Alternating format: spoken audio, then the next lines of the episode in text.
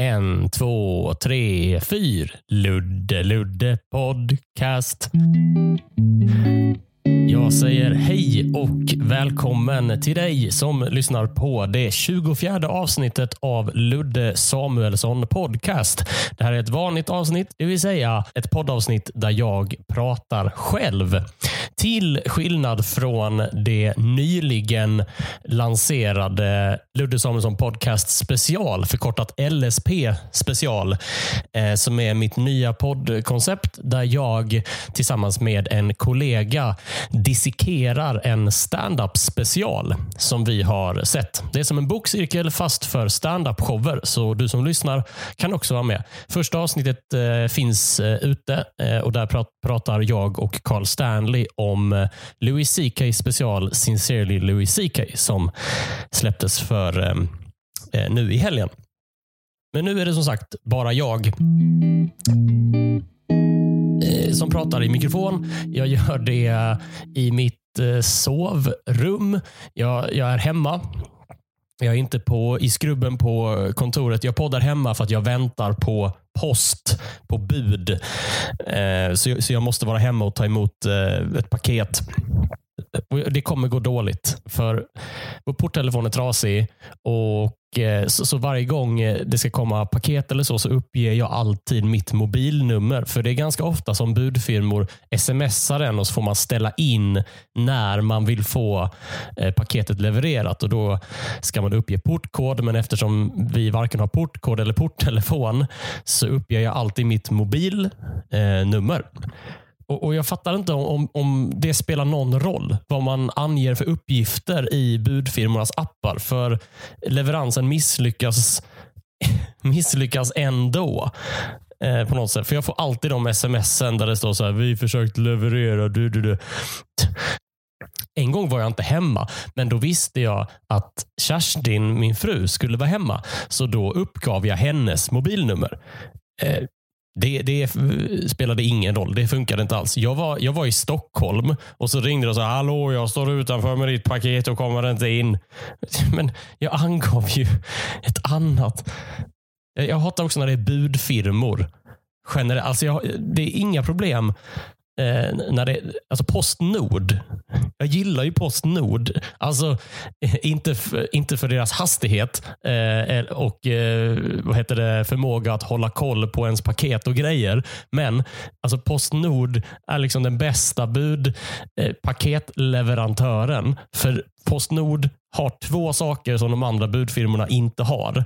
Eh, ett, ett samhällsuppdrag. Det vill säga det är typ olagligt för PostNord att inte dela ut paket. Och det är det som gör det ganska jobbigt för dem just nu.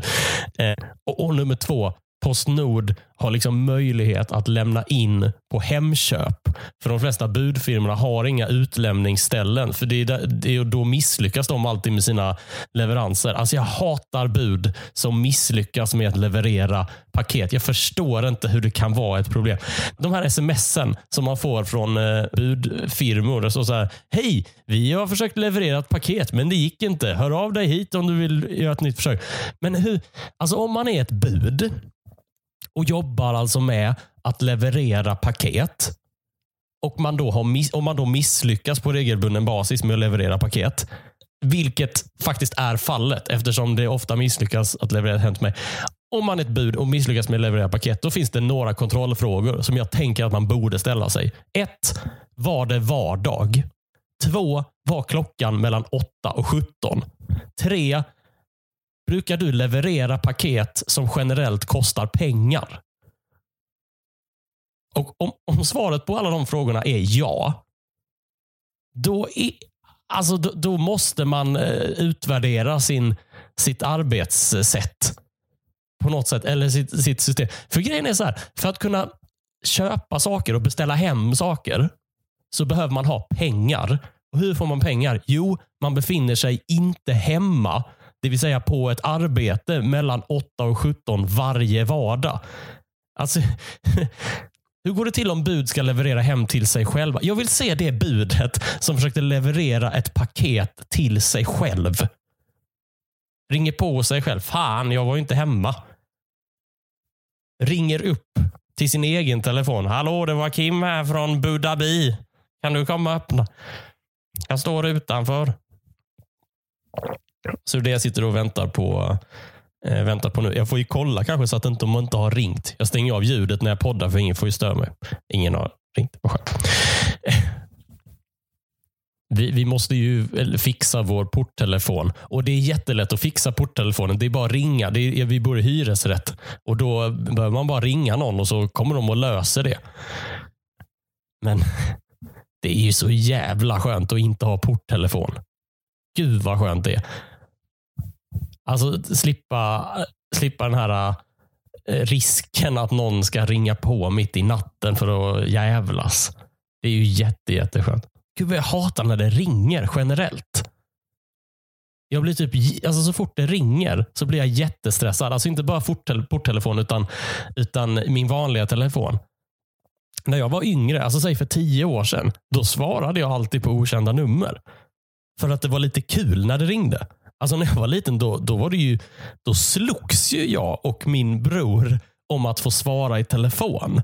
Alltså när vi var riktigt små. Det var ju skitkul att det ringde.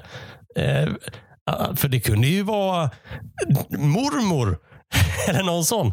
Och då skulle man berätta vad man, vad man hade gjort och sådär. Eh, eller det kunde vara någon som ville leka med en. Typ så här, eh, att det var någon kompis som bara, nu har jag köpt Age of Empires två, ska vi spela det? Alltså det var ju förenat med så jävla mycket glädje när det ringde. Alltså både i telefon och på dörren. Men nu, nu är det typ det obehagligaste som kan hända tjugo tjugo. Det är ju att det ringer på ens ytterdörr. Alltså det, det, det är ju snudd på intrång. Och, och jag hatar när det ringer i vanliga fall. Alltså varje gång. Det är inte så många som ringer till mig sådär, utan det är ju, alltså det är ju så här telefonförsäljare och sen är det pappa och mormor och Kerstin. Eh, och, och när Kerstin ringer då är det alltid så här att vi ska bestämma vem som ska handla mat och vad som finns hemma och sådär. Det, det är ju kul. Eller kul är det inte, men, men det, det, det, de samtalen är, är, är liksom eh, nice men lite onödiga ibland. För det är ofta så här att jag tycker om att smsa. Och sen är det pappa och mormor som ringer. Och när pappa och mormor ringer då tror jag alltid att någon har dött. Alltså så här, så, så är jag så är jag liksom programmerad. Och det beror ju säkert på att ingen annan ringer till mig. Så jag, så jag hatar när det ringer. Och alla, alla, svarar aldrig på okända nummer längre. Jag googlar alltid upp dem. Så här på hitta punkt se slår jag in. Och så är det allt, heter de alltid så här Verbal A B och eh, Lexitryx. Eh, så har de alltid något kontor i Nacka. Eh, och så ser man så här tretton tusen andra har också sökt, sökt på det här numret. Och sen är det, sen är det alltid så att folk skriver alltid, det, man får ju upp en fråga så där när man har sökt på ett nummer så här, vem var det som ringde? Då är det alltid folk som svarar så här, troligen försäljare. Så här, troligen försäljare? Alltså hur hur kan de skriva troligen försäljare? För att det betyder ju att har man svarat då eller har man inte svarat? Det är så här. Alltså, okay, jag skulle kunna skriva troligen försäljare, men det beror ju på att jag eh, går in på hitta punkt se, ser att de har registrerat i Nacka och så ser jag den här kommentaren, troligen försäljare. Det får ju mig att tänka att det här är troligen en försäljare. Men den första människan, alltså bara att den svarade. Det är så här, hallå dig, det är Göran. Och sen så här, hej, pratar jag med Göran? Ja. Eh, eh, ha, då undrar jag, vad ringer du med för mobilabonnemang idag då? Ja, jag är Thailand. Vad skulle du säga? Så, nej, jag vill inte prata. Mm. Och sen så han så här, mm. Vem var det som ringde, Göran? Ja, det var en försäljare. Är du säker på det? Nej. Jag får skriva troligen, för jag vet inte riktigt. Jag följer ju, som många av er andra säkert gör, det senaste om corona. Tegnell om Trumps utspel. Man ska inte ta det på allvar. Då är det så här att Donald Trump har tydligen sagt så här, Sverige lider mycket svårt. Och det är ju inte första gången som Donald Trump har uttalat sig om Sverige utan att riktigt kanske dubbelkolla hur läget är. Så att säga. Men fan, alltså Det här är en grej som coronakrisen har gjort med mig. Coronasmittan har fått mig att känna empati för Donald Trump. Jag, jag gissar att vi, vi kan väl ändå, i alla fall vara överens om att det är ingen i hela världen som vet exakt hur vi ska hantera det här viruset. Ingen vet hur man ska hantera coronasmittan. Inte ens Anders Tegnell. Alltså statsepidemiologen som eh, säger men vi kan inte vara säkra. Vi, vi, vi utgår från varje läge och tar beslut. Så, eh, så ingen vet hur vi ska hantera corona. Alltså hur kan vi då förvänta oss att Donald Trump ska ha en aning om det? Alltså av alla, det är ju så himla osannolikt hur, att han har, att, att, har listat ut det. Eh, till exempel så är det väldigt många som har kommenterat hur Donald Trump har ändrat uppfattning i fråga om coronaviruset från det att han först fick nys eh, om det eh, fram tills idag. Att det började som att han sa, äh, det här är ingen fara och nu är det så här, det här är en fara. Hur, ska, hur skulle han veta det? Alltså, fatt, det är Donald Trump vi pratar om. Alltså, hur kan man, det är som att gå fram till en orangutang innan tsunamin i Thailand. Alltså före tsunamin i Thailand och bara, varför sa du inget, ditt jävla monster? Ja, det sägs ju att eh, vi i coronatider ska lita på experter. Och det håller jag verkligen eh, med om. Men varför ska vi då dissekera idioter? Visst, jag fattar att, att man frågar honom för att han är liksom U S A:s president. Men det är, det är ju lite som att fråga han...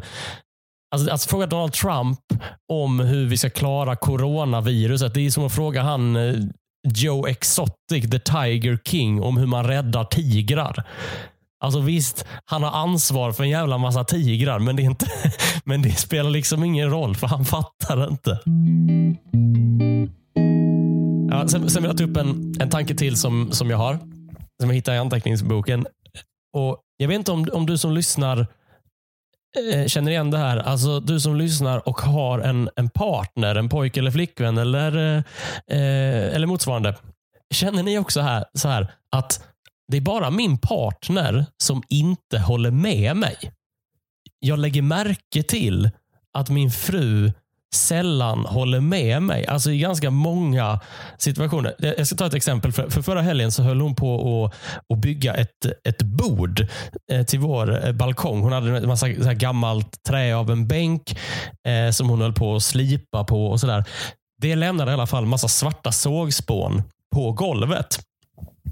Och så skulle hon torka bort dem och så såg jag så här att, att eh, det hade blivit ett mönster i sågspånen eh, som såg exakt ut som en penis. En penis och en pung. Liksom. Så jag sa så här, kolla, en penis. Eh, och hon sa, va? Och jag sa, men vadå, va? Det, det ser ju jättemycket ut som en penis. Och kolla, penis, pung. Så jag sa, nej. Så sa hon så här, jag tycker det mer ser ut som en rallybana. Och då blev jag fan... För det första... Vad är det vanligaste att folk liksom ritar bara på kul sådär? Det är väl kukar, är det inte det? Det är ju, fan, det är ju inte rallybanor. Och, okej, okay, det kanske så lite ut som en rallybanor. Och det, jag fattar att jag har inga bildbevis på det här. Så det, ni kan inte jämföra det på något sätt. Men, men alltså, det var väldigt... Visst, det kan absolut ha varit en rallybana. Men det kunde också lika gärna och... F- faktiskt mer har varit en penis. Att det ser ut som en penis. Och det är inget fel att man har olika uppfattningar och sådär.